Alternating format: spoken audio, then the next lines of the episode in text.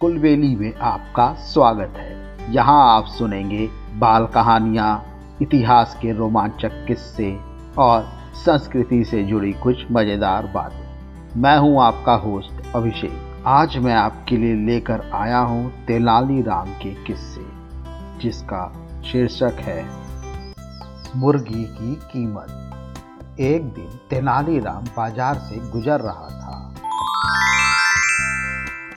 वहाँ उसने देखा कि मुर्गी खाने के सामने भीड़ लगी हुई है। तेनाली ने वहाँ खड़े लोगों से पूछा कि वहाँ क्या हुआ है? जो इतनी भीड़ लगी है?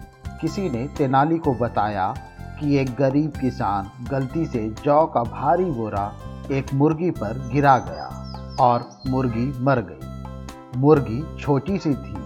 पाँच सोने के सिक्कों से अधिक उसकी कीमत नहीं थी। पर मुर्गी खाने का मालिक जिद पर बैठा है कि वह उस किसान से पचास सोने के सिक्के लेकर ही उसे जाने देगा।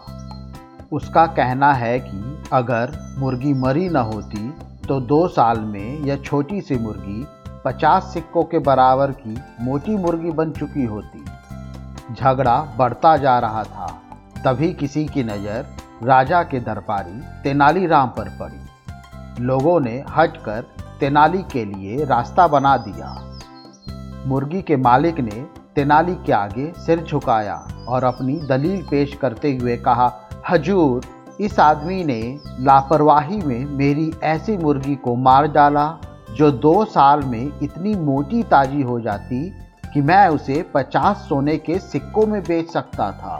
तेनालीराम ने किसान की ओर देखा, पर उसकी तो डर के मारे घिघी बंधी हुई थी।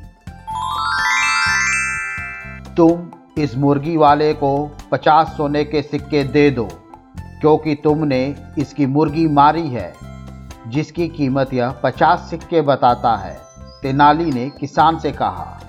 भीड़ में खड़े लोगों के आश्चर्य का ठिकाना नहीं था। उन्हें लगा था कि तेनालीराम न्याय उचित बात करेगा, पर यह तो सरासर अन्याय था। मुर्गी का मालिक खुश हो गया। हजूर, लोग ठीक कहते हैं कि आपका न्याय हमेशा सही होता है। मैं आपकी बात से पूर्णतः सहमत हूँ। हाँ भाई, न्याय तो सही होता है तेनालीराम ने मुस्कुराते हुए बोला। अच्छा यह बताओ कि साल भर में तुम्हारी मुर्गी कितने दाना खा जाती है? हजूर, करीब आधी बोरी तो खा ही जाती है, मुर्गी का मालिक बोला। तो अगर यह मुर्गी जीवित होती तो दो वर्षों में कम से कम एक बोरा दाना तो खा ही जाती, बोलो। तेनाली ने पूछा, मुर्गी के मालिक ने सहमति में सिर हिला दिया।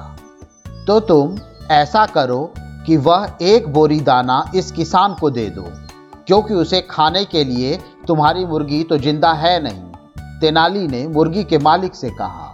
अब तो मालिक की सिक्की पिट्टी गुम हो गई। दाने की एक बोरी की कीमत पचास सिक्कों से ज़्यादा थी। इधर तेनालीराम के इस न्याय से किसान के चेहरे पर मुस्कान आ गई। भीड़ में खड़े लोग भी खुशी से चिल्लाने लगे। मुर्गी खाने का मालिक बुरी तरह झेप गया। उसने उस मुर्गी के एवज में किसान से एक पैसा नहीं लिया। मुझे उम्मीद है आपको ये कहानी पसंद आई होगी। ऐसी ही और कहानी सुनने के लिए हमारे चैनल को लाइक और सब्सक्राइब करें। इस कहानी को ज़्यादा से ज़्यादा शेयर करें। जल्द ही मिलते हैं एक और नई कहानी या किस्से के साथ। तब तक के लिए धन्यवाद।